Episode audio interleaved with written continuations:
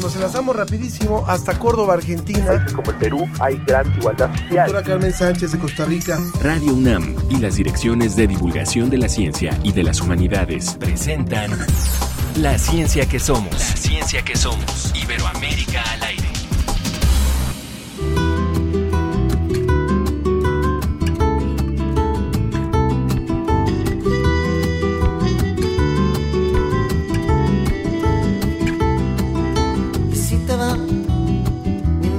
Dime que toque de igual, que no dejan atrás. Te asustaste cuando me abrazaste y te dije, te quiero. Sé que el tuyo vende luego. Y si es tu primera vez, dímelo bajito y me lo repite mil y una vez. Tu otra bonita, grupo originario de España que con un estilo ecléctico nos invita a bailar con sus mezclas de indie y rumba, es la música con la que empezamos hoy, la ciencia que somos, en este viernes 7 de julio. Muchas gracias por estar con nosotros y vamos a ver qué le hemos preparado para este día.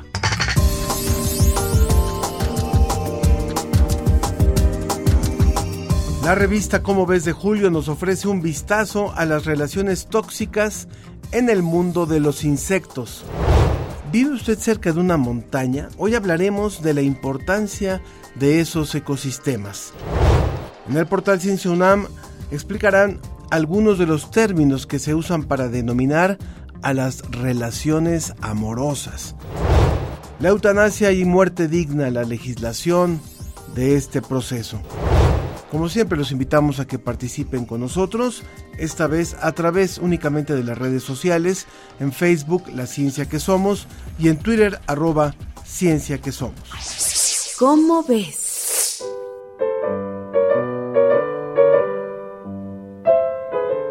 Equipo de científicos analizó genéticamente muestras de ocho mechones de pelo que se supone pertenecieron a Ludwig van Beethoven, con el fin de determinar la causa de su muerte y entender sus problemas de salud.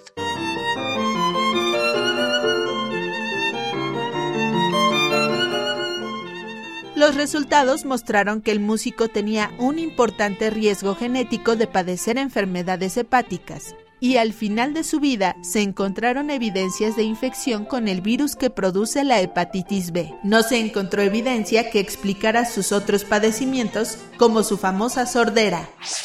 ¿Cómo ves? Divulgación de la ciencia UNAM. ¿Cómo ves?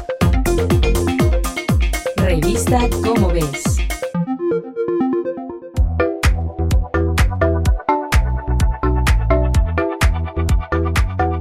Continuamos aquí en la ciencia que somos y me da muchísimo gusto darle la bienvenida a Sergio de Regules, quien es físico, quien es divulgador de la ciencia, quien ha participado durante 25 años en la revista ¿Cómo ves? ¿Te das cuenta?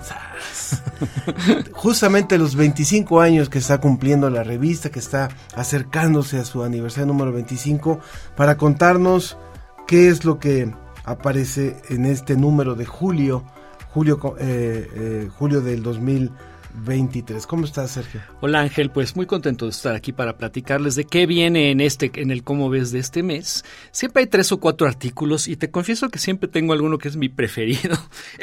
en este caso posiblemente sea eh, el, el que se titula Relaciones tóxicas los insectos y las sustancias del amor, que es de Guadalupe Córdoba García y de Diana Pérez Staples, me imagino que así se pronuncia porque así está escrito, pero y es una cosa muy chistosa porque habla de unas investigaciones que empezaron en los años 60, que un investigador que se llamaba Hans Kummer estaba haciendo experimentos con mosquitas de la fruta, ¿no? Que son unas mosquitas que se usan muchísimo en estudios pues de insectos, de comportamiento, genéticos y cosas así. Y observó una cosa muy rara y es que en las mosquitas hembra que estaban recién apareadas y en las mosquitas hembra que no estaban recién apareadas se comportaban distinto, hacían cosas distintas, digamos, unas preferían la fruta, preferían al, al macho y unas ponían más huevos y menos. En fin, observó cambios de comportamiento y esto lanzó una serie de experimentos, ¿no? Para ver qué estaba pasando, qué, qué, cuál podía ser lo que desencadenaba esos cambios de comportamiento. Y con un montón de experimentos, eh, se descubrió que básicamente el macho en el fluido seminal, en los espermatozoides, les pasa también otras sustancias, que nadie sabía muy bien qué eran, pero por lo visto ahí iban otras sustancias. Y lo bonito es que las autoras Guadalupe Córdoba García y Diana Pérez Staples, ellas son investigadoras y trabajan precisamente en eso. Entonces nos cuentan también sus experimentos con mosquitas de la fruta para determinar qué efectos tienen esas sustancias que vienen con el fluido seminal en la mosca de la fruta y muchos otros insectos. Ahora, lo interesante es que eh, esas sustancias las pueden hacer muchas cosas, las pueden hacer hacer, digamos, muchas cosas, eh, como por ejemplo, eh, eso, no poner huevos, no aparearse con nadie más, algunas incluso les pueden inducir la muerte a las hembras y entonces uno no entiende cuál es la ventaja para la hembra. Y no, claro, la ventaja es para el macho, básicamente, ¿no? En ese caso. Pero si uno logra controlar estas sustancias, si entendemos qué son y si podemos, por ejemplo, sintetizarlas y saber qué hacen exactamente, pues se podrían hacer cosas interesantísimas como, por ejemplo, poner, echar, digamos, de insectos que sean plaga, echar ahí al, al mundo silvestre, a los sembrados, echar machos estériles, pero que de todas maneras les pasen estas sustancias a las hembras, con lo cual las hembras o se mueran, o se vuelvan estériles, o ya no pongan más huevos, para controlar plagas, sin necesidad de insecticidas y de cosas de esas. Entonces, bueno, hay en realidad el artículo es bastante eh, profundo, nos habla de un montón de experimentos, pero básicamente esa sería la importancia, ¿no? Eh, sería fantástico poder controlar plagas sin necesidad de estar echando porquerías allá en los sembrados. Excelente. Eso está buenísimo. entonces, relaciones tóxicas los insectos y las sustancias del amor. Vaya, vaya. ¿Qué más, qué más? Y lo, bueno, cambiando totalmente de giro, Susana Viro nos habla de la astrofotografía, o sea, la, la fotografía utilizada para hacer astronomía y cómo empezó en México. Susana es historiadora, entonces se va a meter a los archivos y sabe un montón de cosas, por ejemplo, de la fundación del, del Observatorio Astronómico Nacional allá en 1878. Y esta es otra historia que ya nos ha contado Susana algunas otras de esa época. Y básicamente, pues la fotografía, sabemos que más o menos apareció. La fotografía, fotografía, las primeras imágenes captadas por medios que hoy reconocemos como fotográficos, pues son de la década de 1820, cosas así, ¿no? Y la técnica se fue desarrollando. Pero la verdad es que para la astronomía, pues eh, se tuvo que inventar la manera de usar esta nueva técnica de captar imágenes para aplicarla en la astronomía. ¿Cómo la adaptas al telescopio? ¿Cómo le haces para captar eh, en una exposición de larga duración unos objetos como las estrellas que se están moviendo todo el tiempo debido a la rotación de la Tierra. Entonces todo eso hubo que inventárselo y Susana nos platica un poquito cómo se inventó y cómo para la segunda mitad del siglo XIX ya se está usando la, la, la fotografía en astronomía, ¿no? Los astrónomos estaban como locos tomando fotos de la luna y cosas así. Y sobre todo la usaron, la primera vez que la aplicaron científicamente fue en los años 1874 y 82, porque resulta que en esos años ocurrieron dos tránsitos de Venus que es un fenómeno cuando lo observas es muy útil para la astronomía. Puedes saber cosas como el tamaño del Sol, la distancia de la Tierra al Sol y cosas así, si lo mides con mucha precisión y todo esto. Pero resulta que solo ocurre cada 110 años en parejas de dos tránsitos de Venus. Y en esa época, pues bueno, eso contribuyó mucho al desarrollo de la fotografía astronómica en el mundo, pero también en México, porque México participó en esas, en, en, en la observación del tránsito de Venus. De, 1874. 74, exactamente, eh, con el ingeniero Díaz Covarrubias y una expedición a Japón y cosas así. Pero esta historia es diferente. Nos cuenta que a raíz de eso, un, un astrónomo francés concibió la idea de trazar el primer mapa eh, de la bóveda celeste, pero usando fotografía en lugar de dibujitos como se había hecho hasta, hasta entonces. Y para eso pues necesitaba colaboración internacional porque desde Francia tú no puedes ver toda la bóveda celeste, puedes ver una parte, pero no ves las constelaciones que están más al sur, etcétera. Entonces era claramente un esfuerzo que requería participación internacional. Y resulta que los astrónomos mexicanos pues ya se habían ganado el respeto internacional y los invitaron a participar en, en, ese, en ese proyecto que se llamó Carta del Cielo. Y Susana nada más nos cuenta que eso fue un gran impulso para la astronomía mexicana. Ya no nos cuenta el proyecto Carta del Cielo, pero sí nos cuenta cómo eso le dio un impulso a la astronomía mexicana y la puso claramente en el mapa de la ciencia internacional. Ahorita que hablas de la fotografía eh, astronómica, que es el tema de que, recupera Susana Viro, me haces pensar, o sea, la fotografía para los astrónomos es prácticamente una de las cosas es su, su materia, su objeto de estudio. Es la forma a través de la cual pueden desarrollar diferentes hipótesis, mediciones y demás. No solamente, o sea, una parte es la observación, digamos, a través de telescopios, pero también el registro fotográfico. Y me hace pensar que la fotografía en la astronomía sería como el equivalente a la radiografía para algunas áreas de la medicina. Si no se contara con ese momento y con esa imagen, no se podría investigar como se investiga, ¿no? Sí, claro, este fue un primer proyecto en el que simplemente se tomaban fotos de las estrellas para determinar su posición exacta en la bóveda celeste, cosa que es muy útil, pero ya después, por supuesto, vino la época en que se adaptaron distintos instrumentos a un telescopio que captaban ya no nada más luz visible, sino luces de otro tipo, que también es fotografía básicamente, y eso sí que contribuyó a la astronomía de una manera que no nos cuenta Susana, pero que hemos contado en otros lados en cómo ves a lo largo de estos 25 años. Por supuesto, y, y perdón, rápido antes de ir al último tema, dijiste, el tránsito de Venus ocurre en pares. Vivimos uno en el 2005, 2000, no, 2015, sí, fue dos, no, 2002 o 4. No, no, no, no. 2002 y 2008. 2012. 2012, junio. Y el anterior entonces tiene que haber sido ocho años antes, 2004. Sí, exactamente. Y el anterior había sido el tránsito de Venus de Díaz Covarrubias. Muy bien.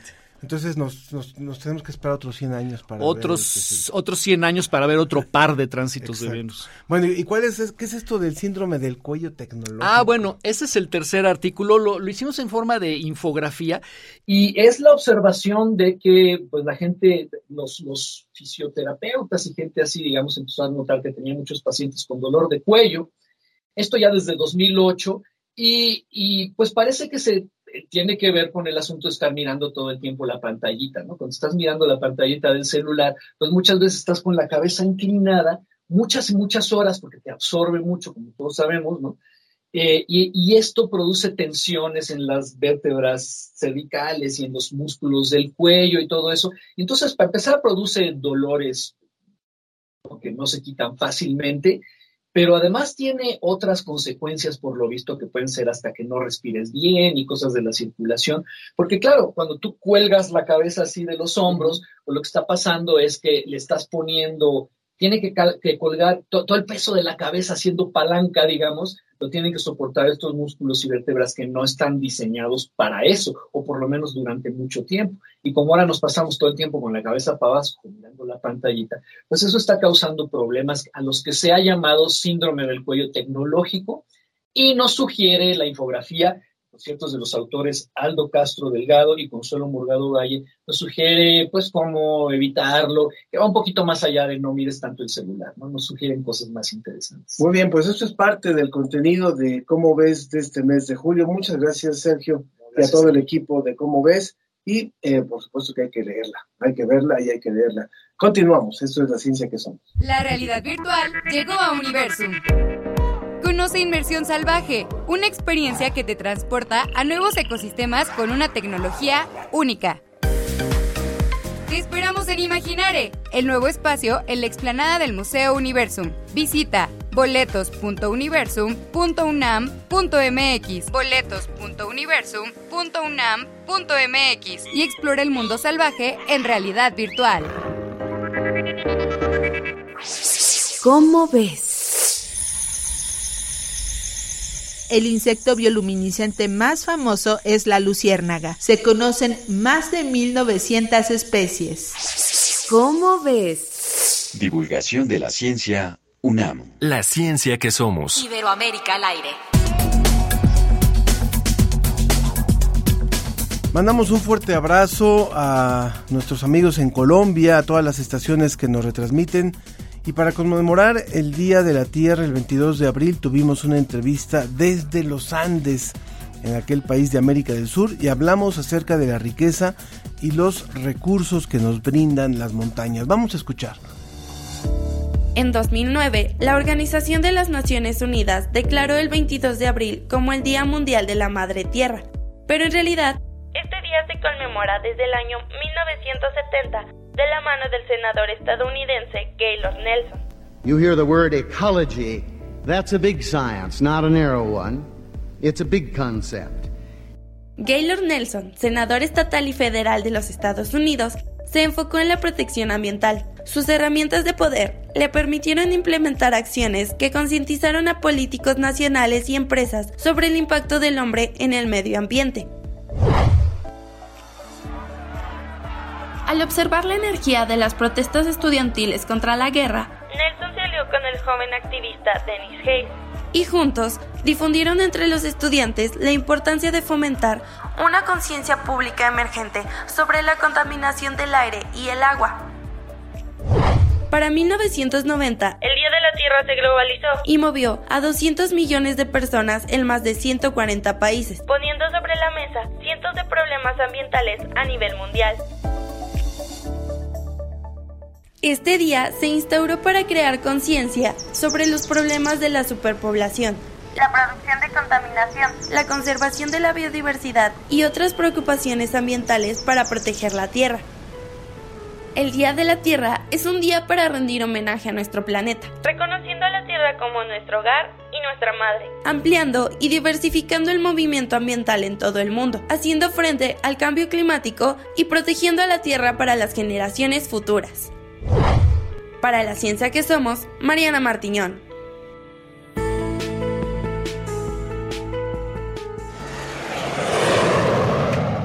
Conectados con Iberoamérica. Conectados con Iberoamérica.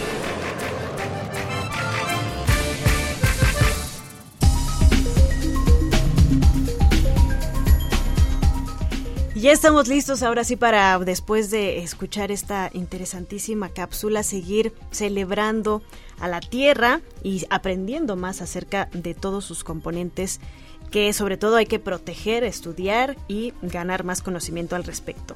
Y hoy nos, eh, precisamente nos acompaña desde Quindío, esta estación de radio que también nos retransmite y a la cual saludábamos con mucho gusto eh, en el inicio del programa.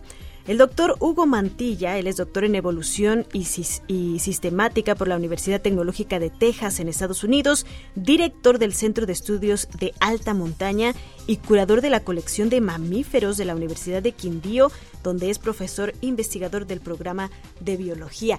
Doctor, bienvenido, ¿qué tal se respira por allá en Quindío, ese maravilloso lugar seguramente paradisíaco? Es un lugar paradisiaco. Muchísimas gracias Cristina por la invitación, Ángel, aquí a la ciencia que somos. Un saludo fraterno desde el Quindío, en el corazón de los Andes de Colombia. Ustedes ponen el dedo en el, en el mapa de Colombia, en todo el centro del mapa, ahí queda el departamento del Quindío, el más pequeñito, pero enormemente diverso. ¿Cómo es ese lugar desde donde nos está eh, compartiendo esta información. Descríbalo un poquito, por favor, en materia de, biodiversidad. Bueno, Ángel, eh, en la cadena montañosa de los Andes, que es la más larga del planeta, 7.000 kilómetros y que juega un papel muy importante en la regulación de este planeta que estamos celebrando hoy eh, a través del, programa radial de ustedes, cuando llega a los, a los Andes a Colombia se divide en tres rangos nosotros tenemos tres Andes diferentes. En los Andes centrales, ahí está ubicado el departamento del Quindío. es la cadena más alta, entonces nosotros somos vecinos de unos picos nevados. Hay un volcán incluso que está en actividad en este momento, nos tiene un poco preocupados, el Nevado del Ruiz, y eh, pues tiene un gradiente de elevación que va desde los 900 metros hasta más de 5.000 metros. Entonces, en, en menos del 1% del territorio de Colombia tenemos más del 20% de la diversidad de este país que igual que México es considerado un país megadiverso. Se escucha verdaderamente maravilloso y a mí me gustaría preguntarle, la cordillera de los Andes, estas montañas majestuosas, ¿por qué son tan relevantes las montañas y su conservación? Pues en la en la conservación del, del medio ambiente se habla mucho de los ríos, de los de los bosques, de las selvas, pero las montañas, ¿qué es lo que aportan?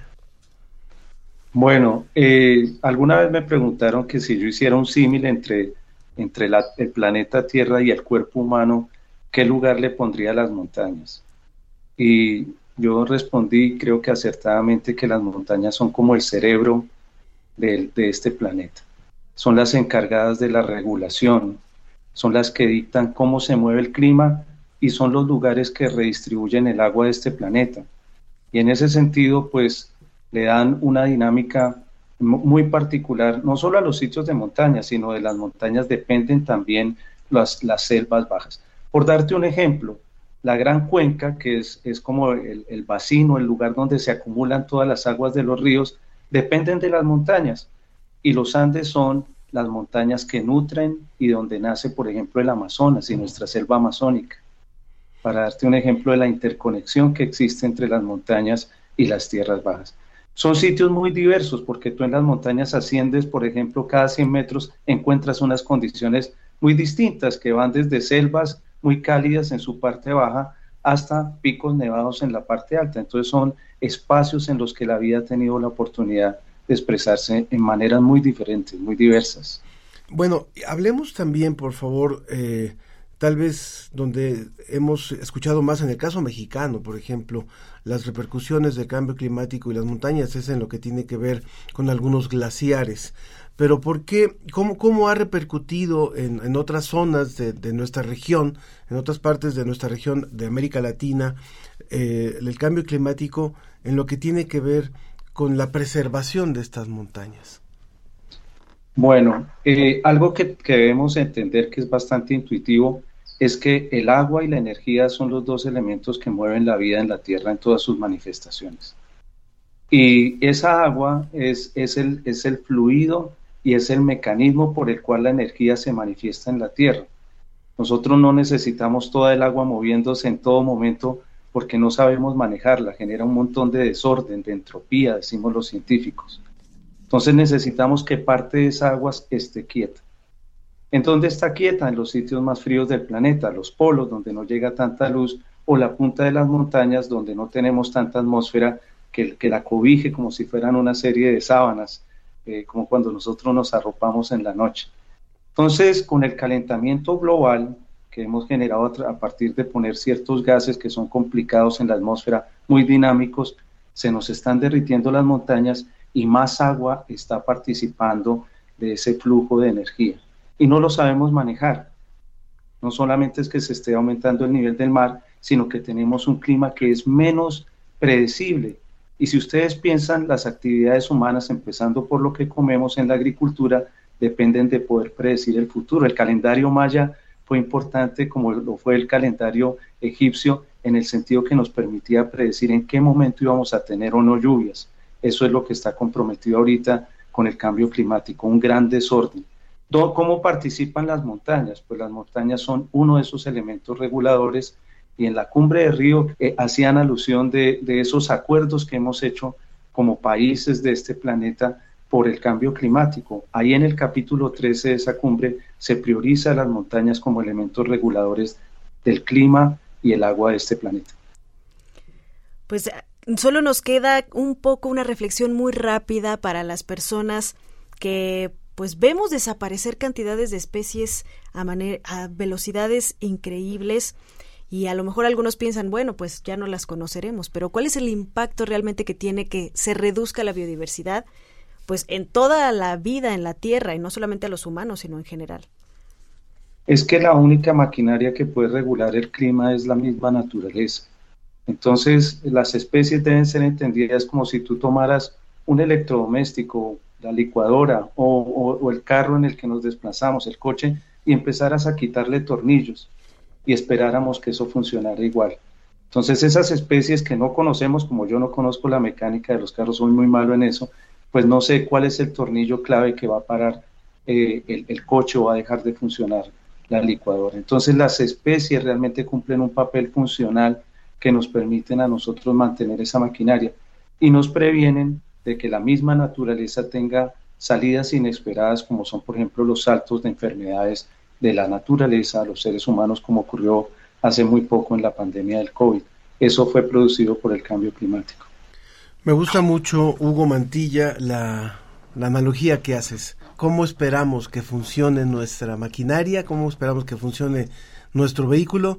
Si cada minuto que pasa le quitamos un engrane, una, una junta, una bujía, un, lo que quieras, una manguera. Ah, y no sé por qué ya no camina. Y el día que, que se que se detenga por completo, que eso puede ocurrir, que no nos quejemos, que sepamos que lo fuimos haciendo día con día. Muchas gracias, Hugo Mantilla, de, eh, por supuesto, desde la Universidad de Quintío, allá en Colombia. Muchísimas gracias por haber estado hoy en la ciencia que somos y aprovechamos a través tuyo para agradecerle también a tu universidad que se haya sumado desde hace tres años a este esfuerzo de comunicación de la ciencia y de las humanidades. Estamos muy contentos de hacer parte de esta red. Un saludo fraterno a todos y todas en, Iberoamérica. Una visita obligada a Quindío en cuanto se pueda, por, supuesto. Muy bien, continuamos. Muchas gracias. ¿Cómo ves?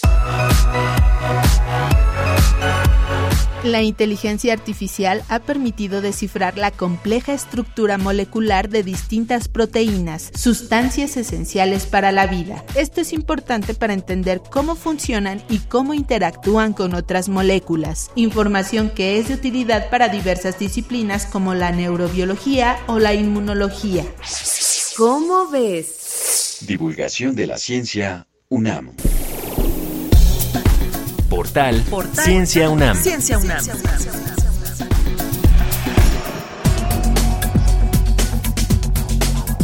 Según la última encuesta de jóvenes en México en 2019 del Observatorio de la Juventud en Iberoamérica, el 70% de los jóvenes se declaran solteros como estado civil y más del 60% vive con su familia.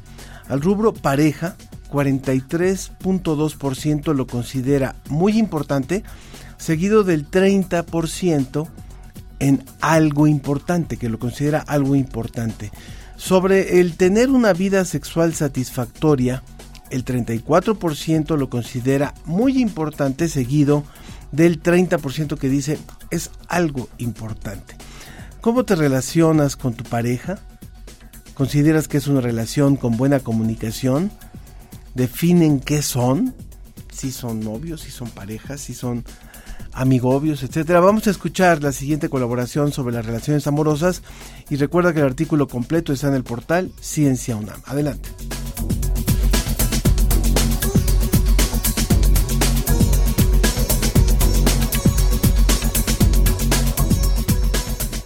De relaciones amorosas, ligues y abuso emocional. Coquetear, ligar, salir en citas, enamorarse, amar, dejar, rechazar, cortar, abandonar, siempre con el riesgo de salir lastimado.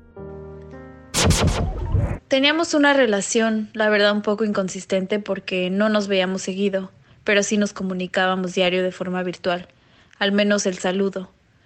Cada que nos veíamos, todo era maravilloso, muchos detalles, mucha ternura y pasión. Mi terapeuta dice que era una estrategia para afianzar una relación así. Cuando yo le pedí más, vernos más, conocer a sus amigos y familia, formalizar más, desapareció. Me bloqueó de todos lados y nunca volvió a comunicarse. Sé que sigue vivo por otros. ¿Has experimentado el ghosting? Es decir, que la otra persona en la relación se hace el fantasma. Desaparece sin previo aviso, sin dar explicaciones. Deja de contestar, te bloquea de las redes y como afectado debes procesar su pérdida, sin saber los motivos, sin un adiós.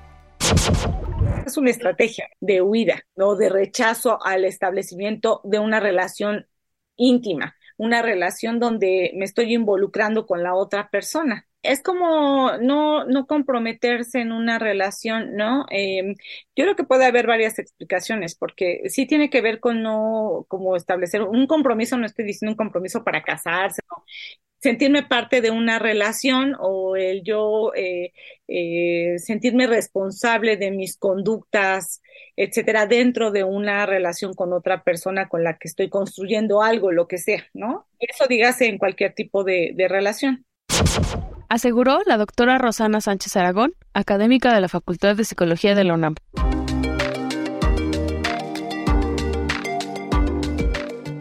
¿Será que te encuentras en una situationship?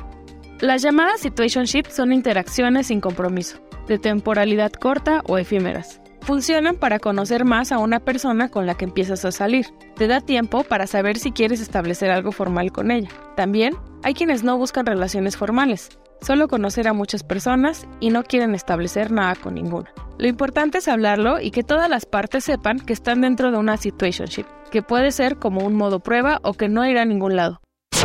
De acuerdo a la literatura, pues uno establece cierta interacción con alguien de manera frecuente, diversa, variada, y ya que uno ha hecho un cúmulo, ¿no? De interacciones que, que van, van como construyéndose y este, pues, sigue acumulando, eh, ya cuando tenemos mucho de eso, pues entonces podemos hablar de una relación. ¿no?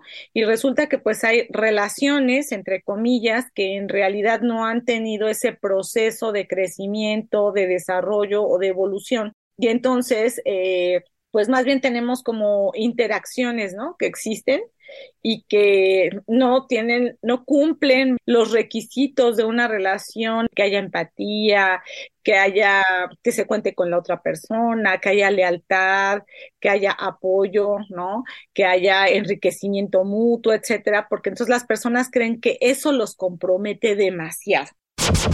Tengo problemas de pareja.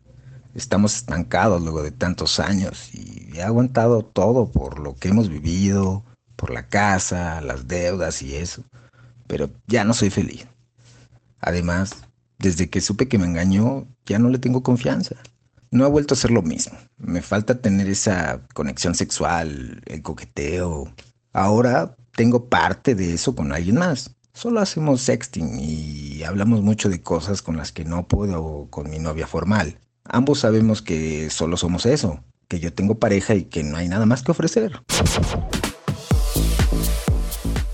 El cushioning es algo como amortiguar en español, justamente porque quien emplea esta técnica es para hacer menos dura su soledad, las carencias en su relación, llenar vacíos con risas, alegrías, cariño, pasión, compañía y otras cosas que suelen generar placer, y también para lidiar con rupturas.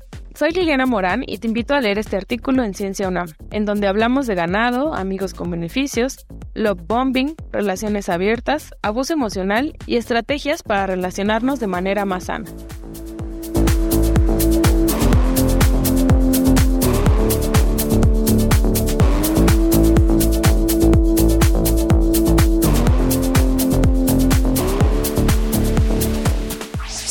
¿Cómo ves?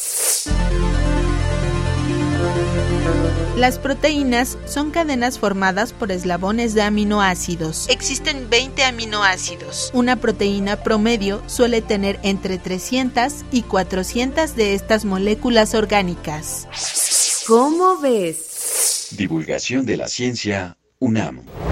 La, ciencia, que, somos. Iberoamérica al aire. La eutanasia es legal en siete países del mundo, Bélgica, Luxemburgo, Colombia, Canadá, Nueva Zelanda, España y los Países Bajos. Esta última fue la primera nación en aprobar este procedimiento en abril del 2002, hace ya más de 20 años. En México no es legal, pero se cuenta con la ley de voluntad anticipada, la cual permite que se rechacen tratamientos que ya no quiere el paciente que solo le prolongan la vida y le pueden causar sufrimiento. ¿Cuáles son los temas pendientes para decidir sobre la muerte y el derecho a una vida digna? Acompáñenos en el siguiente segmento donde hablamos de eutanasia, voluntad anticipada y cuidados paliativos. La ciencia que somos, la ciencia que somos. Entrevista. Hola, soy Mauricio yo considero que la eutanasia sí debería de ser legal porque debería ser un derecho para cierto grupo de personas y considero que no es legal en todos los países por la falta de criterio de cierto grupo de personas.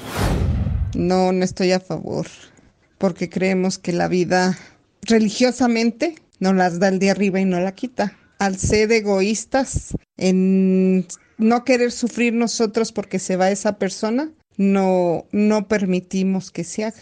En otros países tienen otras culturas que no ven el catolicismo como tal, porque realmente es eso, que estamos aferrados a la iglesia en México y en muchos países no tienen otras culturas. No, hay muchos ámbitos morales y sociales que no puedes batallar con ellos. Las nuevas generaciones no lo entienden. Pues nadie de la mayoría de la sociedad está a favor de la eutanasia porque tienen otra, um, otro nivel cultural, eh, científico. Lo religioso nos pesa más que lo científico. Sí considero que debe ser legalizada la eutanasia, porque habemos muchas personas ya grandes de edad que ya llevamos una vida que no es vida, ya no tenemos calidad de vida. Las autoridades no la este, legalizan porque ellos no piensan que un adulto mayor lo, este, o un enfermo terminal sufre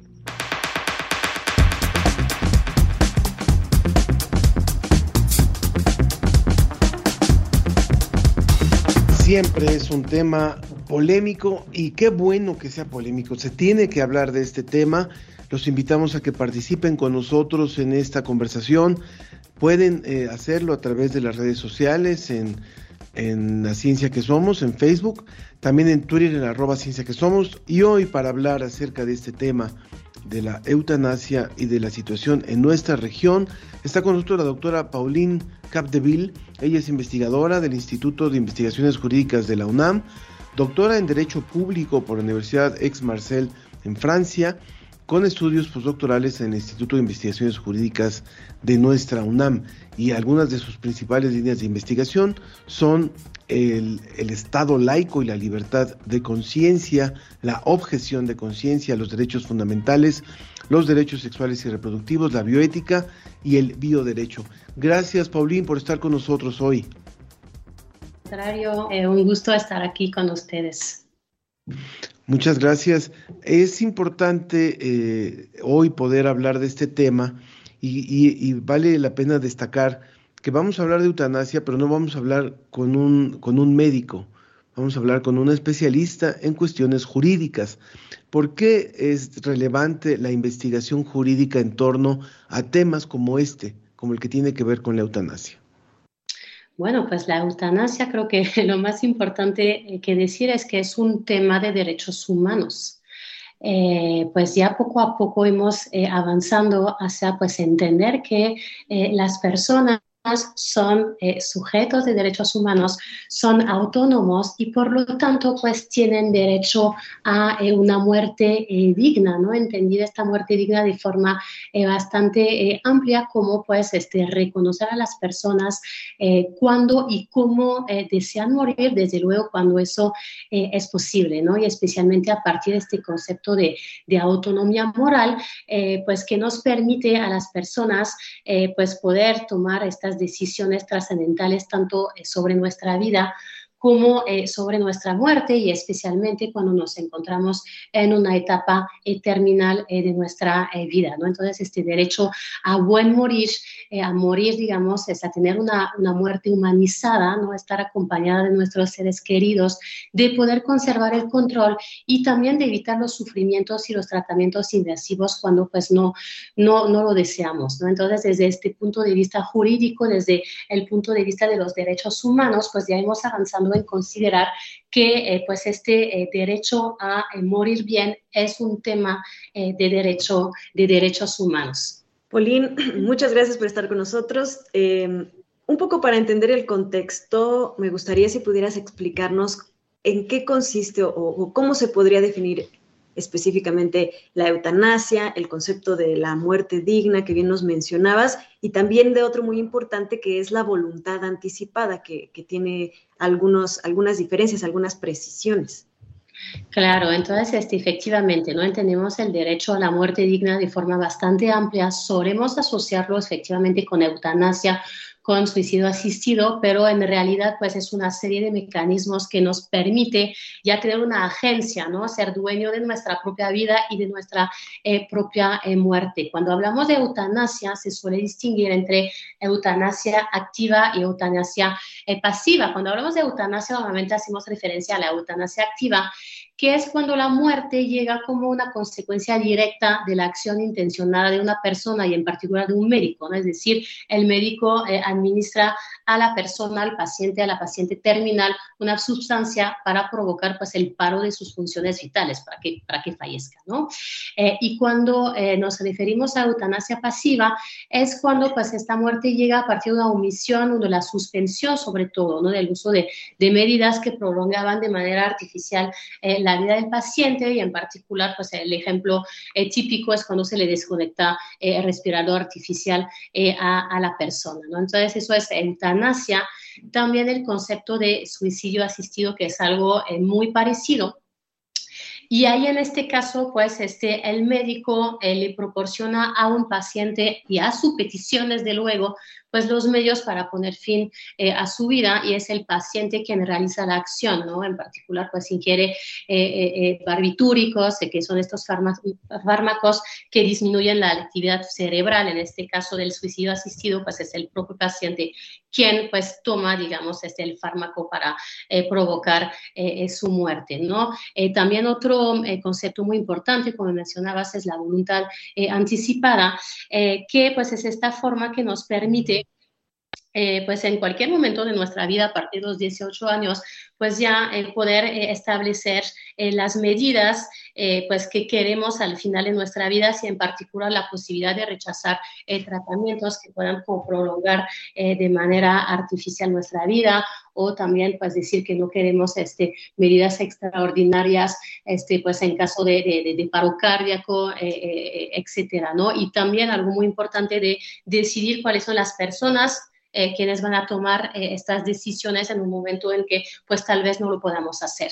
Y finalmente otro concepto, este otro mecanismo de, esta, de este derecho eh, a, la muerte digna son los cuidados paliativos, que es algo muy importante que son estos tratamientos que ya no pretenden curar a las personas, porque finalmente ya no hay esperanza desde el punto de vista, digamos, médico o clínico de que puede haber como una mejora, sino que más bien pues son estos tratamientos que son orientados a procurar el bienestar a la persona en esta etapa terminal y en particular pues evitar eh, los sufrimientos como es la, sedación hasta que pues fallezca eh, el paciente. Entonces todos estos mecanismos es lo que conocemos como, eh, como una manera de acceder a, este derecho a la muerte digna, pero desde luego pues todo el debate en torno a la eutanasia y al suicidio asistido pues son los temas que que son como más, más complicados, ¿no?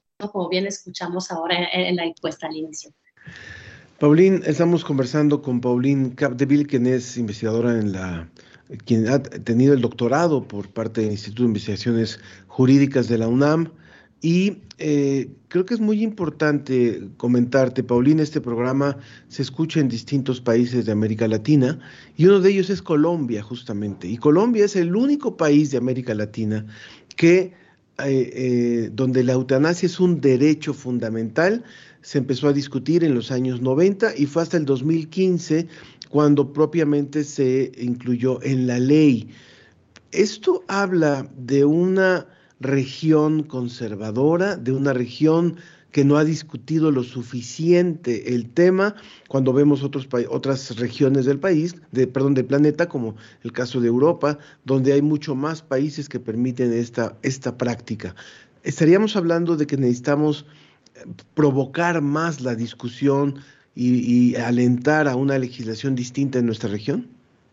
Bueno, sí, definitivamente Latinoamérica es una región que está caracterizada por una influencia importante de la religión y pues seguramente es uno de los obstáculos mayores, ¿no? Para lograr avanzar en esta temática, como escuchábamos, ¿no? La señora que decía que pues efectivamente Dios nos da la vida y nos la quita eh, y, y, eso pues este, finalmente es tanto una creencia religiosa como también una pauta moral que está muy difundida en la región, pero también en Europa y algunos países como Francia, por ejemplo, yo soy francesa, que es el país laico por excelencia, eh, con este principio muy fuerte de separación entre el Estado y las iglesias, donde no, no, no, no hemos logrado dar el paso hacia la eutanasia. Entonces, realmente es un, es un tema eh, bastante complicado, ¿no? Eh, Colombia, como bien decía, es el, hasta ahora es el único país en la región pues que logró avanzar, que fue un precursor, de hecho, en la materia, desde el 97, cuando precisamente el Tribunal Constitucional vincula esta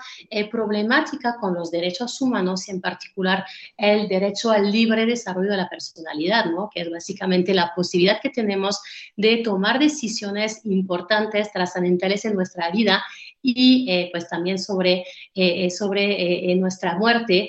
Y, de hecho eso también me parece interesante porque en la sentencia de Colombia el propio juez constitucional explica que efectivamente en Colombia puede haber una mayoría de católicos e incluso una mayoría de personas que están en contra de la eutanasia, pero que eso no es un buen argumento eh, para pues quitar la posibilidad a las personas que no creen de esta manera, ¿no? Y ahí también tenemos como este núcleo de, de Estado eh, laico, que me parece un muy buen argumento también en México, donde existe una muy eh, importante trayectoria laica de efectivamente considerar que pues, las personas tienen el derecho a la libertad de conciencia y deben de poder tener la libertad de, de tomar decisiones en la materia. Entonces, Colombia eh, también eh, parece que en Chile están impulsando eh, pues una ley para avanzar en la materia y algo que me parece también muy interesante es el caso de Perú, donde no había legislación en la materia, pero una mujer eh, que ya sufre desde hace más de 20 años de una enfermedad que le provoca una debilidad muscular progresiva, eh, pues llevó su caso eh, ante la justicia peruana y el año pasado la Suprema Corte pues consideró que eso era su derecho efectivamente y cuando ella lo decidiera pues iban a poder apoyar su decisión desde pues digamos el sistema de salud. Y es que es muy, muy interesante este tema, Pauline, muy apasionante, porque no solamente tiene que ver con el derecho, con la medicina, con la biología, sino también con la ética, la moral, la filosofía en general, ¿no? Y sé que también, bueno, sabemos que también una de tus líneas de investigación es la, bioética, y, y por eso me gustaría preguntarte, porque estamos hablando de cómo proteger los derechos fundamentales, este, este derecho de el desarrollo de la libre personalidad, de tomar nuestras propias decisiones en cuanto a nuestra vida. Pero ¿qué pasa cuando ese derecho se topa con ese mismo derecho de otras personas? como lo son médicos, ¿no? Que también, o, personas que se dedican a, a, la medicina, que también, pues, hay controversia, por ejemplo, en el tema del aborto, ¿no? Donde los principios de una persona chocan con los principios de otra persona y existe una, un dilema moral y ético muy fuerte en, en, proveer un servicio. Quisiera para esto recordar un caso que a lo mejor muchos de nuestros radioescuchas conocen, que es el del doctor Jack Kevorkian en Estados Unidos, quien em, pues aplicó eh, eutanasia o ayudó, eh, hizo muerte asistida a muchas personas en los Estados Unidos, 130 pacientes más o menos. Después, en 1999, fue sentenciado de una pena de 10 a 25 años de prisión por homicidio indultado eh, por razones de salud en, 2007 y, em, y pues que decía que pues, un porcentaje grande de estos pacientes a los que ayudó a morir no eran enfermos terminales, eran solamente personas que querían morir y él los ayudó y él decía que morir no es un crimen, ¿no? Y fue una gran controversia y un gran caso para, para reflexionar. Hay una película, les recomiendo que la vean si, si la tienen a la mano, para que reflexionemos sobre este tema. ¿Qué pasa en esos casos, Pauline? Bueno, pues en los casos donde se logra legalizar la eutanasia, pues desde luego en una sociedad pluralista, laica, respetuosa de los derechos humanos, pues no podemos obligar a nadie, ¿no? Este, no podemos obligar pues al personal médico si no lo desea participar en este eh, tipo de procedimientos, que además creo que pues sería, eh, pues sería como contraproducente para los propios pacientes, ¿no? Lo que, lo que necesitan son personas comprometidas que les puedan acompañar desde la empatía, desde la solidaridad. Entonces, de hecho, pues en los países donde se legalizó eh, la eutanasia, pues no se trata de obligar eh, a nadie, sino que eh, normalmente no hay ningún, digamos, deber jurídico este, que obliga a los pacientes a hacer este tipo de cosas, ¿no? Y si lo fuera, existiría siempre este, este derecho a la objeción de conciencia, que efectivamente, como mencionabas, ¿no? Se activa, por ejemplo, en los casos eh, de aborto, hay muchos médicos, médicas que no quieren practicar abortos y pues sí se, se les reconoce la posibilidad de no participar en este tipo de procedimientos cuando efectivamente sus convicciones morales, religiosas, filosóficas, pues este, les parece incompatible con este tipo de, procedimientos. Entonces, más bien lo que se necesita cuando ya se da el paso hacia la legalización es capacitar a, personas eh, pues comprometidas con esta causa, pues para poder acompañar a estas personas que, que, tanto lo, necesitan, ¿no? Y creo que eso es la esencia de, de un Estado laico. Y de hecho, me parece que la legalización de la eutanasia es la única manera eh, en que todas las personas puedan decidir cómo mueren.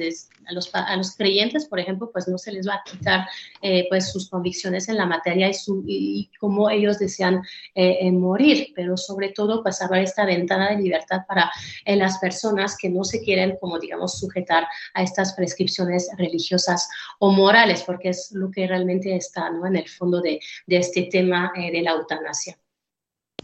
Para ir cerrando, Pauline Capdeville, quien es eh, investigadora, quien está en nuestro país también como parte del equipo del Instituto de Investigaciones Jurídicas de la UNAM y que, y que resalto esta parte de la discusión eh, jurídica, de la discusión bioética.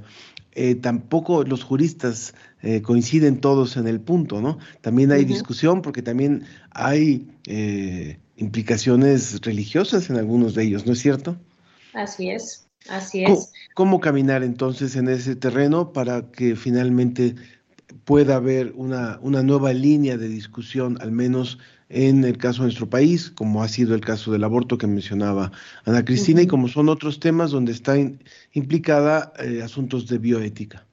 Sí, bueno, pues definitivamente, ¿no? Tenemos que, que seguir este, impulsando este debate eh, en la academia, dentro de la familia, que me parece que es un espacio muy importante donde tenemos que socializar eh, estos temas y desde luego a nivel eh, político. El año pasado se organizó la Semana Nacional de la Eutanasia en la Cámara de Diputados, que fue un foro muy interesante donde todo el mundo pudo aportar sus, sus puntos de, de vista en la materia lo que vemos es que a pesar de que 72% de los mexicanos y mexicanas están a favor de la eutanasia, pues parece que falta voluntad política para avanzar eh, eh, en estos eh, temas y, creo que hay como cierto miedo ¿no? de, pues de los políticos de tomar decisiones que sientan que pueden herir las sensibilidades religiosas, ¿no? Y, tener como miedo a este voto de, de, castigo que no necesariamente existe, pero bueno, en fin. entonces, pues sí, como seguir con estos temas, tal vez pues la vía que podría resultar eh, hoy en día como la, la, más este, eh, eh, factible para avanzar es la vía judicial, como lo que se hizo en Colombia precisamente, ¿no? Llevar un caso ante un tribunal constitucional, aquí sería desde luego la, la Suprema Corte de Justicia de la Nación, pues para que las los ministros puedan, este, a partir de una visión jurídica basada sobre los derechos eh, humanos, determinar si sí o no, pues la posibilidad eh, de morir de forma digna este, es, es parte de, de, los derechos que son respaldados constitucionalmente. Y yo creo que, eh, pues, si nos tomamos en serio estos derechos humanos, este principio de laicidad, pues la respuesta es sencillamente sí, las personas son agentes propios eh, son dueños de su vida y por lo tanto, pues eso implica también este poder eh, decidir sobre la muerte. De hecho, también en la Constitución de la Ciudad de México, pues este, ya se, se, mencionó este derecho a la vida digna, que nos dice que también implica el derecho eh, a la muerte digna y por lo tanto, pues tenemos que a partir de eso, como ya empezar a, a, a concretar ¿no? lo que significa poder morir de forma digna en México. Pues eh, nos están preguntando el auditorio que cómo, cómo se llama esta película. Se llama You Don't Know Jack. Ya nos decía acá la producción, la, la protagonista Al Pacino. Está muy buena, eh, muy, este, una buena actividad que hacer este fin de semana o en un momento que tengan libre para poder reflexionar sobre estos temas y sobre todo eso que mencionabas, ¿no, Pauline? Hablarlo en familia, porque es muy importante saber cuál es la voluntad de las personas que amamos para darles una vida digna, una muerte digna y lo que, y lo que ellos deseen. Te agradecemos muchísimo que hayas estado con nosotros hoy en La Ciencia que Somos. Sin duda este tema da para muchísimo, estaría buenísimo oír las opiniones contrastantes y seguirlo analizando y cómo va avanzando, sobre todo en Latinoamérica que falta tanto. Muchas gracias, ojalá lo podamos no, hacer. Al contrario, un gusto estar con ustedes. Muchísimas gracias. Muchísimas gracias a Pauline Capdeville. También nos dice eh, Amina Zapata, agradecida por considerar el tema de eutanasia para ser analizado.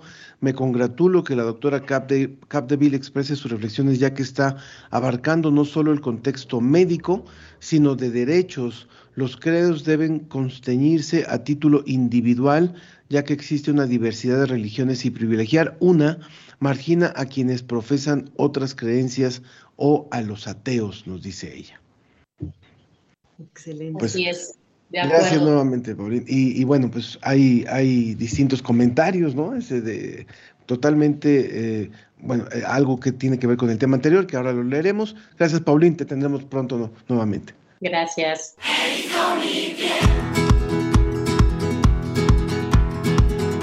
Nuestras primeras citas fueron en aquel chino que no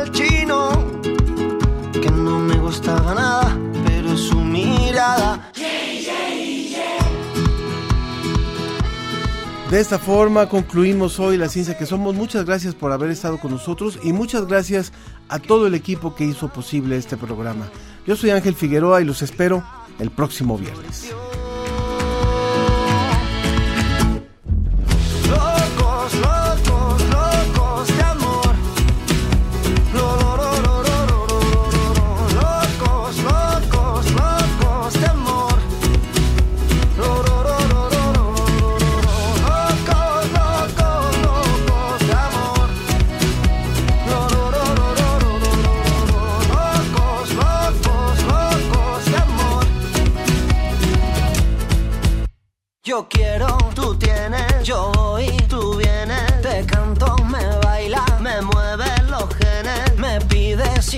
Impulso para seguir tu rumbo